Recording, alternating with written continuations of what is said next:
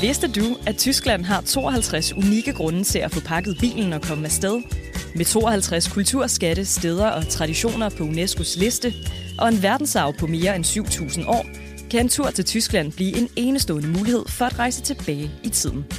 Find mere inspiration til din næste Tysklandsrejse på germany.travel.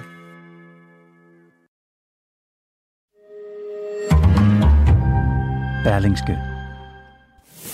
Ingen politikere i det her land, der reelt har visioner. Magtafgangse, siger jeg bare. Priserne stiger og stiger og stiger. Hvad gør vi ved det? Jeg er så træt af at høre på alt den spil. Det være et korps ombudsmænd, der holdt bold?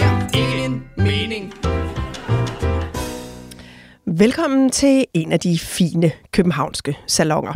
En salon, hvor vi bramfrit og begavet behandler mine gæsters kæpheste i den aktuelle samfundsdebat. Mine gæster i dag er chefredaktør for Frihedsbrevet Mads Brygger og direktør i uddannelsestænketanken DEA, Stina Vrang Elias. Velkommen i Østergårds Salon.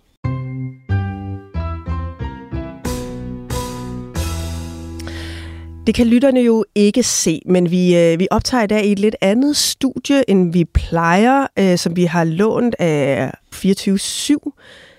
Øh, Mads Brygger, er det, er det første gang, du er i det nye 24-7-studier? Det er det faktisk, og jeg er meget imponeret af forholdene. Er det, er det, det er virkelig et, øh, et lækkert studie. Ja, det er nærmest en salon. Er, du, er det ubehageligt? Nej. Nej.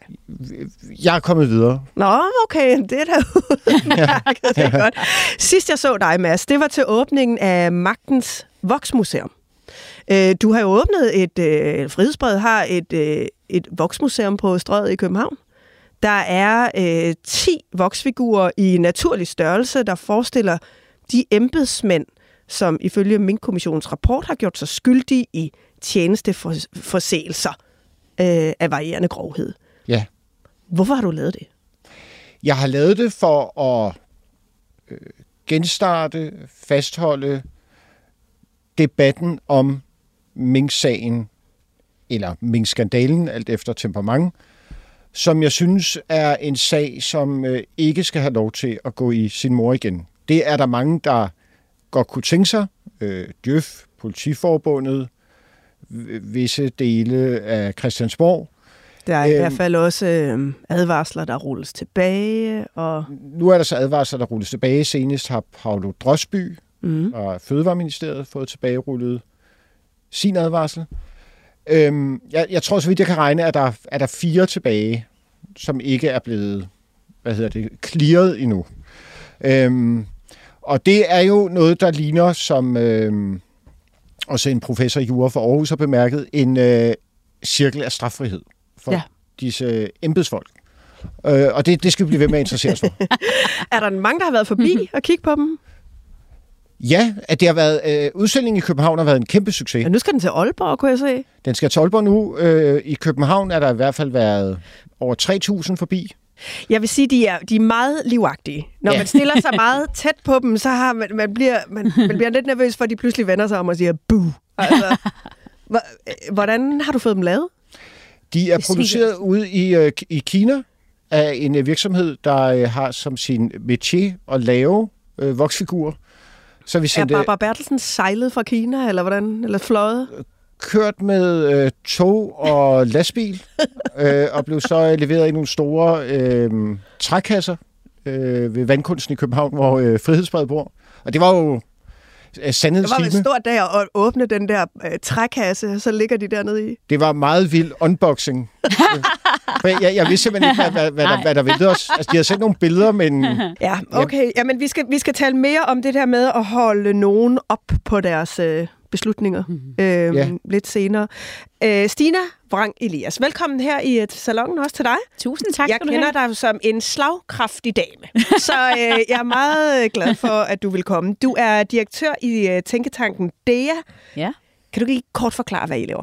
Jo, vi laver undersøgelser og analyser inden for uddannelse, forskning og innovation, øh, helt fra 0 til 6 års området, øh, altså de helt små børn, til øh, hvordan man har en forsknings- og innovationspolitik, som kan blive til produkter og services ude i private virksomheder mm. og det offentlige institutioner. Så øh, hele det spektrum der. Hvad er du selv uddannet som?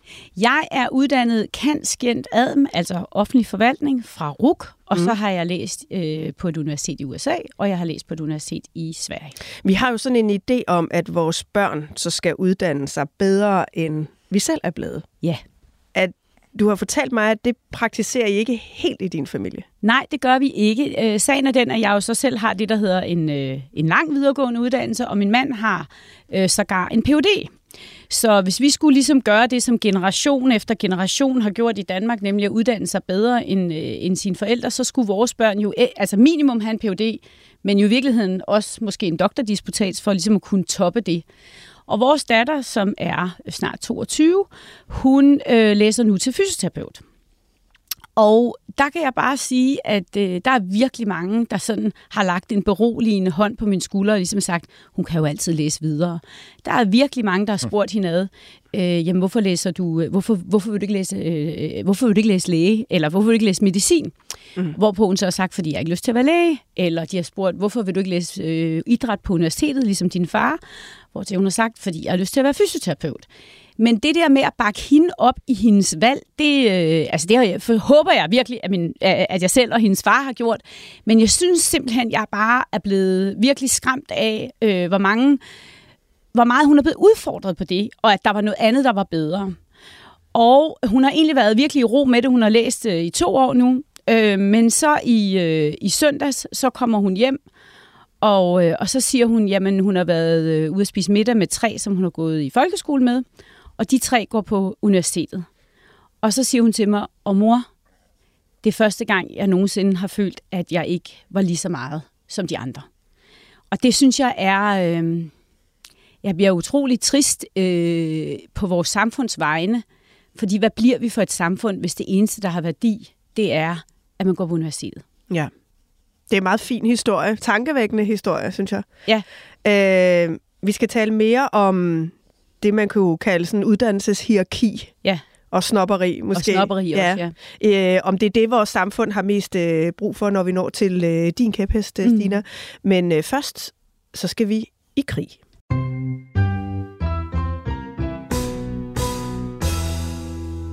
Havde I en øh, god stor bededag? Ja, tak. Jeg håber, at I, I nød den. Det var jo den sidste af slagsen. Ja. Øh, for nu skal vi arbejde noget mere for at betale penge til forsvaret. Det er jo en håbløs sidestilling, kan de blive enige om. Men ikke desto mindre, så mangler der i hvert fald penge til forsvaret. Regeringen har lige lavet et øh, kasseeftersyn på hele forsvarets økonomi og er kommet frem til, at der skal tilføres 38 milliarder til forsvaret over de næste 10 år. 27 milliarder til øh, ophobede udfordringer, og så er der 11 milliarder, man skal investere i nyt. Øhm, lad os lige prøve at høre, hvordan det lød, da fungerende forsvarsminister Truls Lund Poulsen øh, præsenterede det her på et pressemøde i begyndelsen af maj. Jeg tror, man må sige det som det er, at skiftende forligskreds, skiftende forsvarsminister, skiftende øh, departementchefer og skiftende forsvarschefer har alle sammen medansvar for, at vi er kommet i den her situation. Det ser jeg på med meget stor alvor. Jeg er ikke kommet her i dag for at skal placere skyld eller sætte nogle bestemte æber på skuldrene af nogen. Jeg påtager mig det ansvar, der er, at nu bliver vi nødt til at skabe ro og, og ikke mindst også sikkerhed om forsvarets økonomi. Ja, ro og sikkerhed, Mads Brygger, og der skal ikke placeres nogen aber. Men det, det synes du jo faktisk, der skal. Da vi er nået til din kæpheste, hvad er den?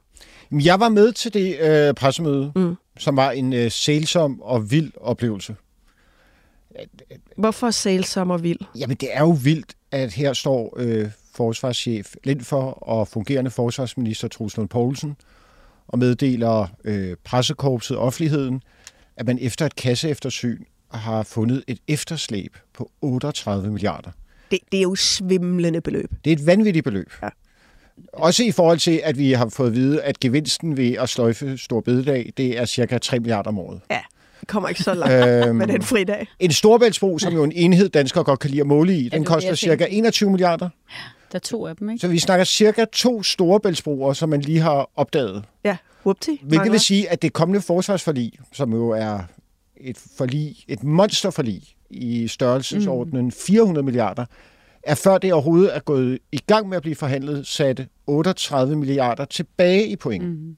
Man, man starter faktisk med minus 38 milliarder.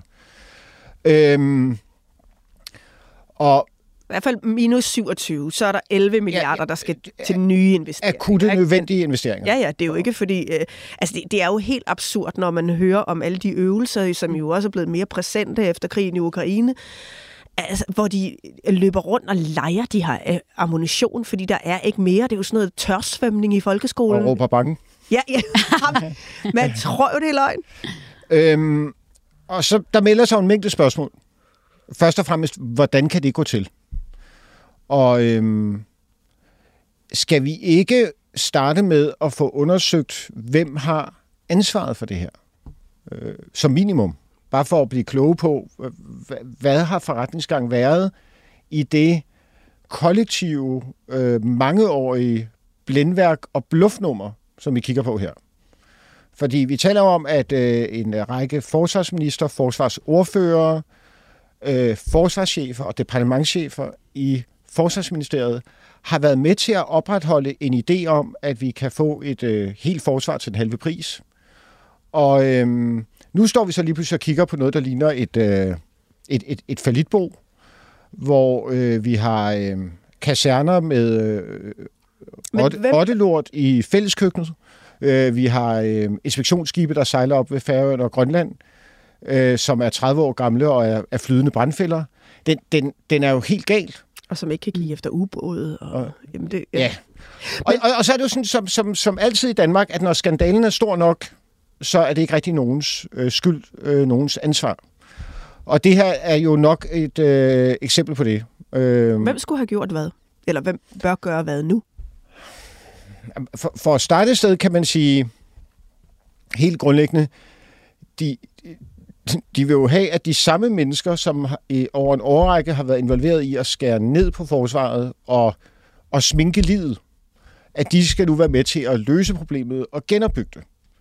Der, der vil det jo være en, en, en, en fornuftig og ædruelig tanke at sige, vi må have nogle friske folk øh, på de poster. Det, det kan ikke være de samme mennesker, der fører det videre. Også fordi de samme mennesker er jo også genstand for, øh, på altså, forunderligvis præcis samme tidspunkt nærmest, på øh, de offer for massiv kritik fra Rigsrevisionen, Mm. der har opdaget, at øh, forsvars økonomistyring øh, sejler. Øh, det, det er fuldstændig umuligt at finde ud af, hvad pengene bliver brugt på. Og man får jo sådan lidt déjà vu. Altså, det er jo ikke første gang, vi ser det her på et stort område. Skat er jo et andet stort område, hvor der har været et kæmpe hul, altså, mm. og hvor vi ikke har kunne helt finde ud af, hvem havde bare egentlig ansvaret for det.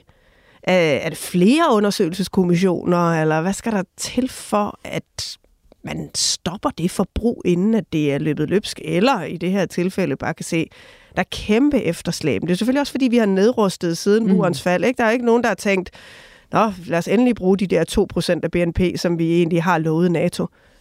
Ja, men det er også som om, hvis vi nu på en eller anden måde øh, sætter en nål i, hvor voldsom, og også med god grund, den, den sociale udstødelse er, hvis man bliver taget i MeToo, grænseoverskridende adfærd, øh, bølleadfærd som chef osv.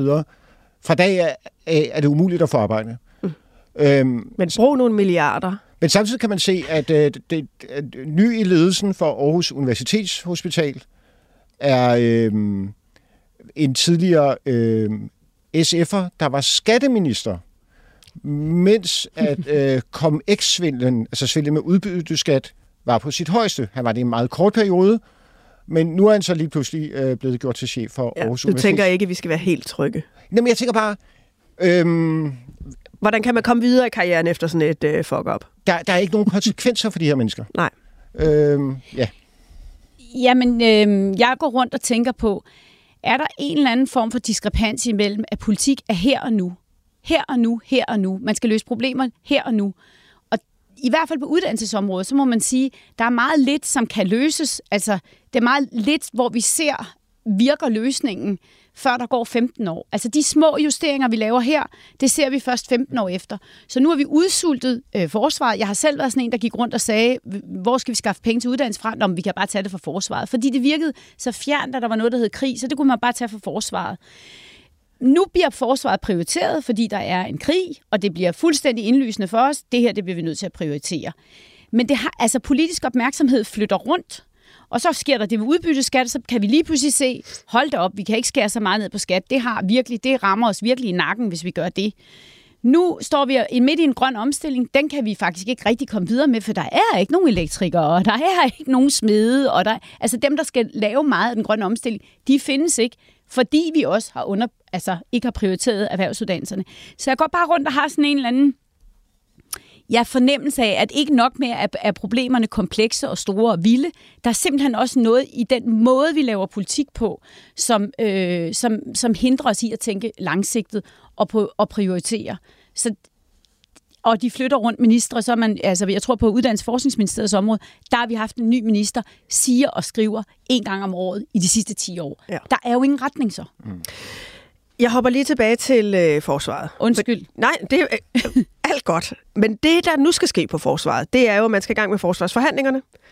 Øh, man vil jo meget gerne have et nyt forsvarsforlig inden den 11. juni, hvor der er NATO-topmøde i Vilnius. Man har ikke lyst til at komme til det møde, uden at have en plan for, hvornår, hvordan skal vi hurtigere nå de her 2% af BNP, som vi jo har lovet øh, som NATO-land. Øh, Troels Lund er jo vikarierende forsvarsminister, mm, efter Jakob Ellemann øh, er sygemeldt. Øh, Øh, og Troels Lund har jo lavet det her kasse eftersyn for at købe sig lidt tid. Nu, nu er der ikke mere tid at, at tage. Nu skal de ligesom i gang med at lave det her. Men nu er der jo sket det, at Ellemann siger, at han kommer tilbage til august. Lad os lige tale lidt om, hvad det betyder, at forsvarsministeren nu ser ud til at være returnere. Fordi i et, for, i et Facebook-opslag i sidste uge, så skrev Jacob Ellemann, at han øh, glæder sig til at vende tilbage som både formand for Venstre, stats, visestatsminister og forsvarsminister. Mads Brygger, du har et nyhedsbrev, hvor du hver uge går stuegang på Christiansborg. Hvad, hvad siger folk til, at Ellemann nu melder, at han kommer tilbage? Ikke nu, men til august. Jamen, det er noget, der har øh, vagt øh, vild opsigt af forskellige årsager. Hos øh, Venstre er der bestemt folk, der er glade for, at der er vidshed omkring, hvornår vinder Jakob Ellemann tilbage.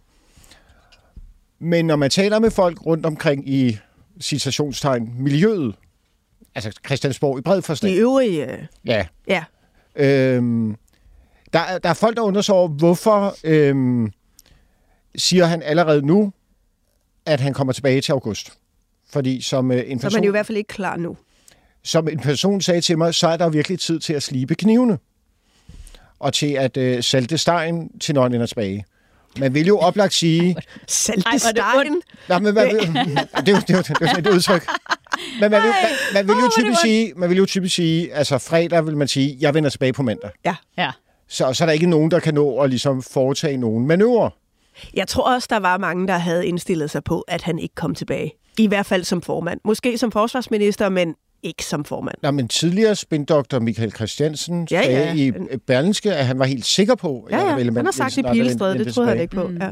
Men, ja, men jeg tænkte, at det var fordi, at han ville lukke. Jeg synes bare, at i det sidste stykke tid har der været enormt mange spekulationer om, kommer han nogensinde tilbage? Og Man har virkelig kunne mærke, at Stefan baglandet ja. var ved at blive utålmodig, ikke? Ja, altså jeg tænkte, det var for at lukke, lukke den. Jamen det tror jeg da bestemt også, at det er.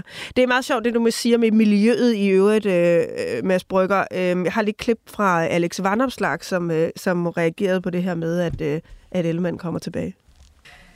Kan du forstå, hvis der er nogen, der tænker, kan vide, om Jacob Ellemann kan holde til det? Jo, det kan jeg da godt forstå. Jeg tror heller ikke, det ville have fungeret for mig. Men, men, men altså, jeg er jo sikker på, at han får jo øh, den rådgivning og hjælp, han skal have. Ja, Alex Vanderslag, som jo selv har været stressramt, han er ikke sikker på, at det ville have fungeret for ham. Altså, jeg tror, der er rigtig mange, der havde, der havde tænkt, okay, måske som forsvarsminister, men det der job som visestatsminister og formand, formand samtidig. Du skal også lande i løb. Mm. Øh, ja, og han kan jo ikke gøre krav på særbehandling, når han kommer tilbage. Nej. Og han vil jo blive stress og, hvad skal man sige, syrebadtestet fra øh, første færd. Så øh, det, det bliver virkelig en, øh, en uh, uriaspost, han skal øh, hvad hedder det, bestride. Der er jo også sket det, at det er jo sådan i politik, at alt er magt. Så hvis der er et magttomrum, mm. så prøver nogen at fylde det ud. Og det har Troels Lund og Stefanie Lose jo gjort som øh, det her nye vikarierende makkerpar de seneste øh, måneder. Øh, de skulle også ud og kommentere på, hvad de mente om, at nu kommer tilbage. Vi har lige et lille klip fra øh, Troels Lund, øh, som, som jeg synes, vi også skal høre. Og det er heller ikke nogen hemmelighed, at øh, Jacob kommer til øh, at vende tilbage til et tempo, som øh, på mange måder er fuldstændig main til, eller måske endda lidt højere end det, som han forlod, da han blev sygemeldt. Blandt andet så har Jacob bebudt, at han vil nu tage en tur rundt i baglandet. I har jo selv været med os rundt, øh, så det er jo altid en god oplevelse. Øh, og han kommer til at tage øh, 10 øh, besøg rundt i landet i løbet af efteråret, for også at vise, at han er tilbage og gerne vil snakke med vores medlemmer. Nu kan man jo ikke se det her klip, men jeg vil bare sige til øh, øh, lytterne, at der, hvor Troels Lund er mest begejstret, det er jo der, hvor han taler om, at han selv har været rundt i baglandet. Altså, i øvrigt var der ikke sådan stor begejstring og, og spore, synes jeg, for, at, at nu kommer formanden tilbage. Nej, det virker ikke som om, at Stephanie Lose og Troels Lund Poulsen er mødt op med et glædesbudskab. De virker sådan lidt, øh, lidt sure. øh, det er sådan en nedadvendte mundvige. Øhm, jeg byder også mærke i, at Troels Lund Poulsen siger, at arbejdsniveauet måske endda er lidt mm. højere, mm. når han kommer tilbage. Ja. Øh, som om det ikke allerede var, var vildt nok, det øh, Jakob Ellemann Jensen har på sin tallerken, når han øh, stempler ind igen. Ikke? Mm. Og man kan ikke lade være med at tænke, at i Ellemann Jensens fravær er der jo nogen, der har smagt øh, magtens sødme. Yes. Øh, den har Troels Lund Poulsen smagt før, men altså Stephanie Lose, Mm. Som bestemt ikke så glad ud til det pressemøde. Øh, hun, hun virker som Hun, en, hun, der... altså, i al fairness ser hun jo som regel ikke så glad ud. Det er sandt. Altså, I alle tilfælde. Ej, undskyld. Men altså, øh, hun er jo ikke så sprudlende i øvrigt. nej. Men, øh, men man fornemmer klart, at hun sådan set godt kunne tænke sig at fortsætte. Ja. Jo, og, og det man jo også hører fra baglandet, er jo, at de faktisk har været virkelig glade, mm. fordi det er, de har været de turneret rundt mm. i baglandet, og de har faktisk tænkt, det der makkerpar, mm. det er ikke helt dumt.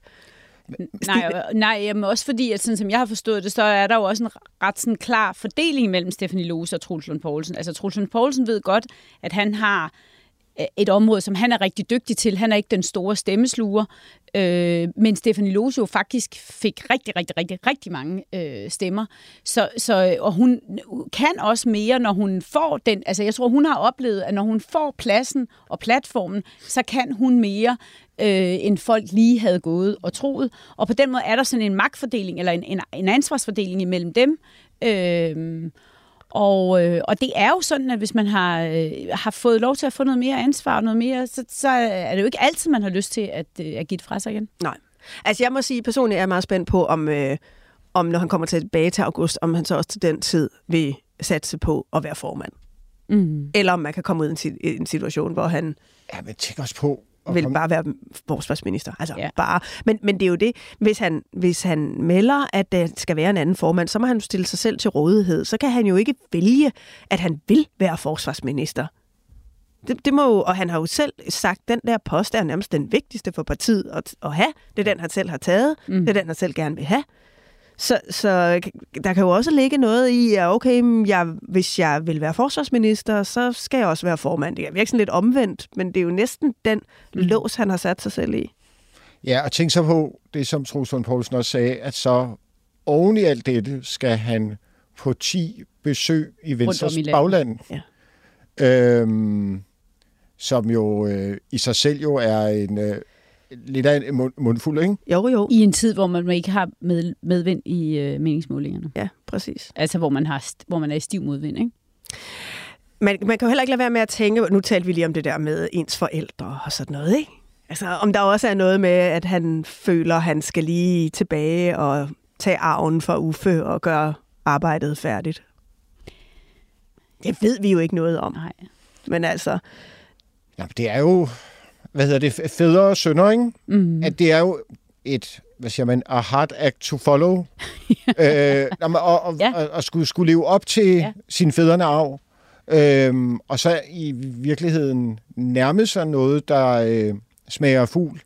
Og så øh, netop som man har opnået det, så, øh, så knækker filmen. Ja. Det, er jo, øh, det er jo en tragedie. Ja, det er en tragedie. Ja. Nej, vi skal uh, tale mere om det der med, om man nødvendigvis uh, skal blive til mere end sine forældre, som vi også indledte med. Nu er vi kommet til din kæphest, Stig. Tag på en tidsrejse gennem UNESCO's eventyrlige kulturarv og oplev magien i Bremens gamle bydel, Lübecks historiske gader, eller kom med ned under jorden i den gamle Rammelsbergsmine i Niedersachsen. Find mere inspiration til din næste Tysklandsrejse på germany.travel.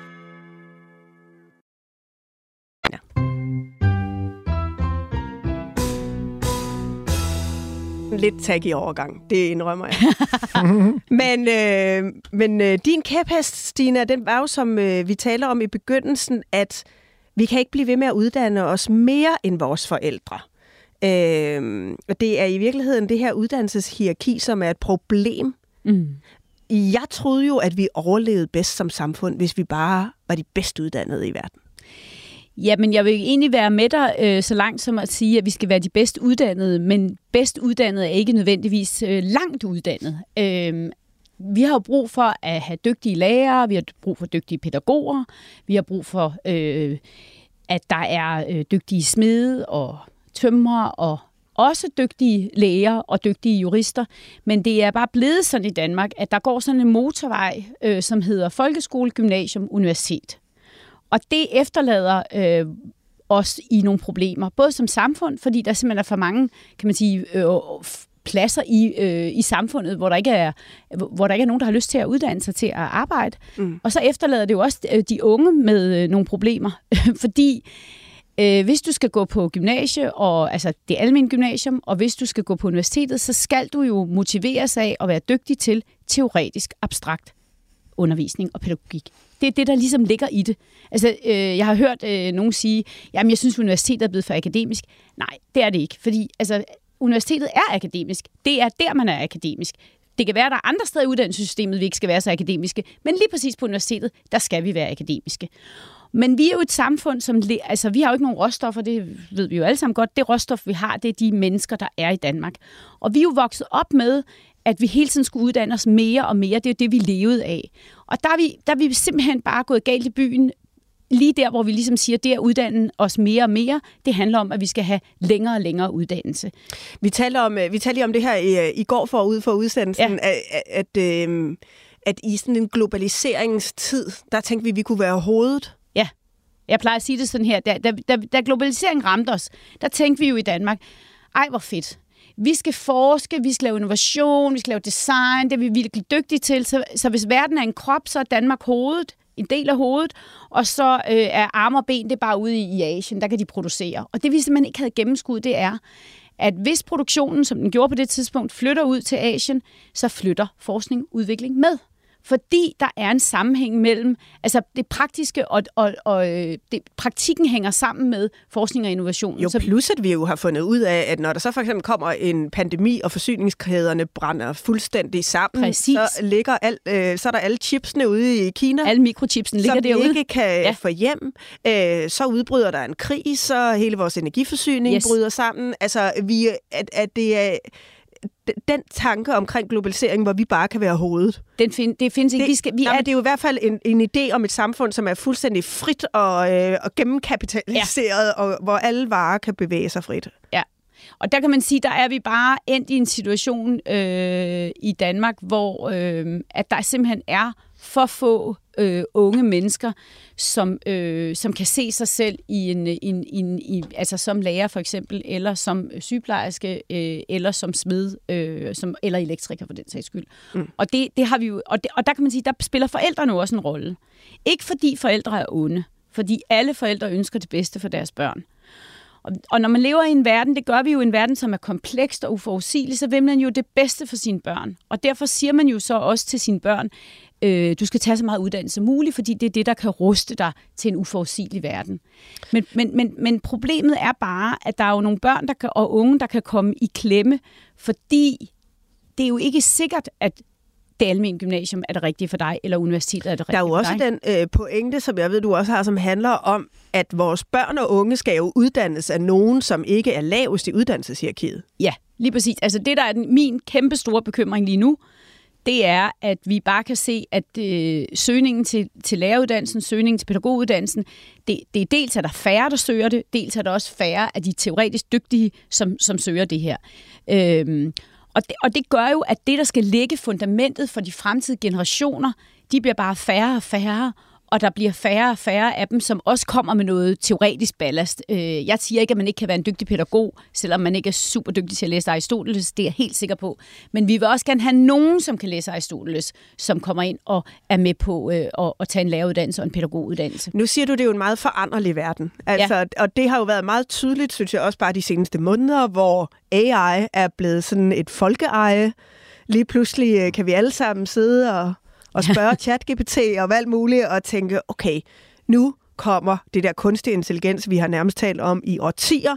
Nu kommer det bulrende, mm. og hvis vi skal overleve det, jamen så er det enten varme hænder, jobbene, som ikke kan erstattes, eller det er de virkelig kloge, kreative, som kan tænke mere originalt end en computer.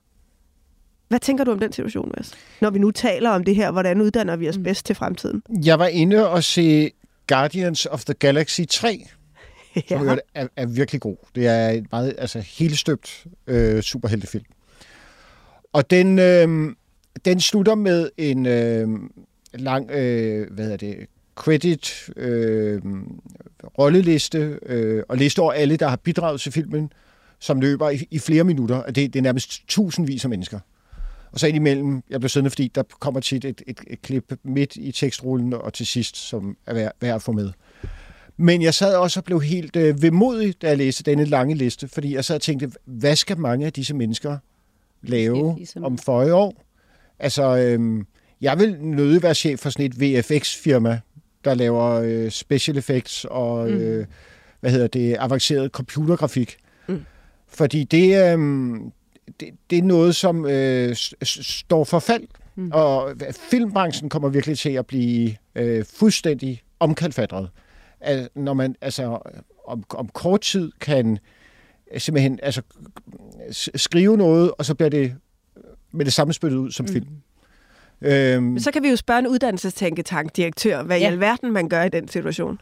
Jamen, der tror jeg, at vi skal se, altså, hvad vi gør i den situation. Jamen, der er jo masser... I Danmark kommer vi de mennesker, som er i filmbranchen i dag, der vil være masser af behov for dem alle mulige andre steder.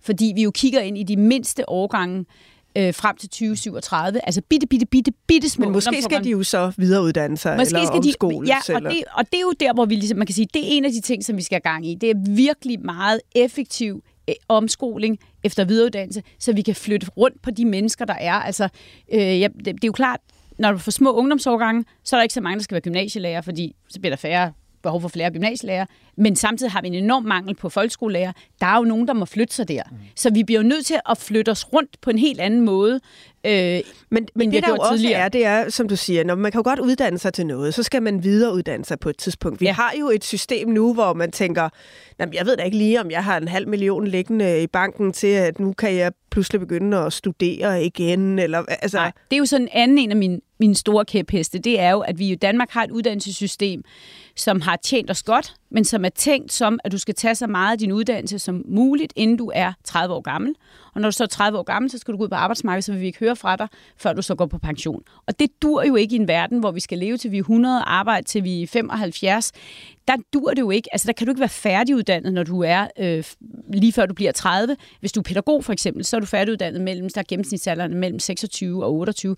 Du kan ikke holde ud og arbejde som pædagog, indtil du bliver 70-75. Vi bliver nødt til at få en økonomi, altså en økonomisk tænkning, hvor vi får bedre mulighed for at omskole os og flytte os rundt øh, senere hen i livet. Jeg afslørede jo også for, med, for Mette i går, at, øh, at øh, nu er jeg, øh, jeg er 56. Og jeg fik et brev fra min pensionsselskab. Jeg kan gå på pension, når jeg er 68. Jeg er meget glad for mit arbejde, men kan jeg lave det her til i 11 år mere? Det er jeg i tvivl om. Så tænkte jeg, måske kunne jeg faktisk give tilbage til samfundet ved at blive uddannet mig til lærer, fordi der jo mangler så mange mm. lærere. Så jeg var inde og kigge på, øh, det, hvis der tager mig fire år på meritlæreruddannelsen. Det er også fint, det kan jeg jo gøre ved siden af mit arbejde. Men jeg skal også betale for det. Og sagen er den, jeg har brugt alle, jeg tjener mange penge, jeg har brugt alle mine penge på tøj og rejser og et muligt andet. Jeg har sparet 0 kroner op til noget efter uddannelse. Sådan. Og jeg er ikke den eneste dansker, der har det sådan. Så vi bliver nødt til, jeg tror, at vi er der, hvor vi, øh, ligesom vi på et tidspunkt sagde, at folkepensionen er ikke nok, vi må have privat øh, arbejdsmarkedspension. Øh, vi er der, hvor vi alle sammen bliver nødt til at spare op til, at vi selv kan tage noget mere efter videreuddannelse og omskole os senere hen i vores liv. Vi bliver nødt til at have en eller anden form for økonomisk mekanisme, hvor vi kan uddanne os øh, senere hen i livet. Det bliver simpelthen ikke nok med en grunduddannelse, som er offentligt finansieret, øh, inden vi er 30 år gamle. Så det øh, tror jeg bliver virkelig vigtigt. Og det kan have den sideeffekt, at det sådan set kan sige til de unge mennesker, hvis du nu har lyst til at blive øh, smed, eller socialrådgiver, eller hvad du nu har lyst til at blive, så er det ikke det, du skal være resten af dit liv. Mm. Det skal du være, så længe du har lyst til det. Og når du er færdig med det, så er der alle muligheder i hele verden, for at du kan efter videreuddanne dig et helt andet sted hen. Fordi det er jo sådan virkeligheden i virkeligheden, altså det er jo sådan virkeligheden bliver, og egentlig også er for rigtig mange, fordi de flytter sig rundt. Vi må se, hvad du ender med, Stina. Jeg kan i hvert fald sige til lytterne, at du er meget velklædt. Så der, der har du brugt dine penge godt, ja. synes jeg. Øh, den dame, den her, tak fordi I kom. Vi, øh, vi når ikke mere i denne salon. Stina Brang Elias, Mads Brygger. Tak til øh, lytterne. Jeg håber, I har en øh, dejlig Kristi derude. Jeg hedder Mette Østergaard. Producer var Josefine Maria Hansen. Tak for at lytte med i Østergaards Salon. Vidste du, at Tyskland har 52 unikke grunde til at få pakket bilen og komme afsted? Med 52 kulturskatte, steder og traditioner på UNESCO's liste, og en verdensarv på mere end 7.000 år, kan en tur til Tyskland blive en enestående mulighed for at rejse tilbage i tiden. Find mere inspiration til din næste Tysklandsrejse på germany.travel.